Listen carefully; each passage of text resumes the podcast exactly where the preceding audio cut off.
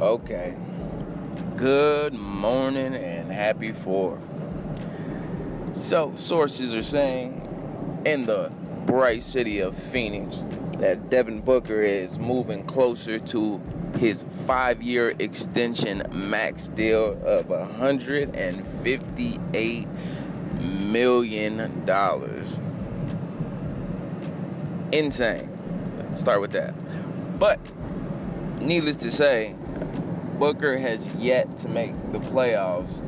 And I think this extension will sweeten the pot, obviously, to get him to re sign because they need somebody who's a prolific scorer and can dish the ball and has a high basketball IQ.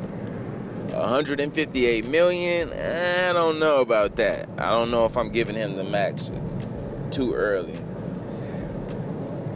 But I want to know what you guys think, especially you Phoenix Suns fans. How do you feel about that $158 million max extension, five years?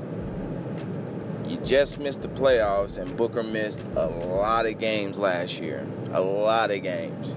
Needless to say, they were going to suck anyways, but had he played in some of those games, obviously, uh, we could have seen a little bit more from Booker as far as what he can do on a terrible team, and then obviously you can imagine what he can do on a team that's set up and ready to go on a run.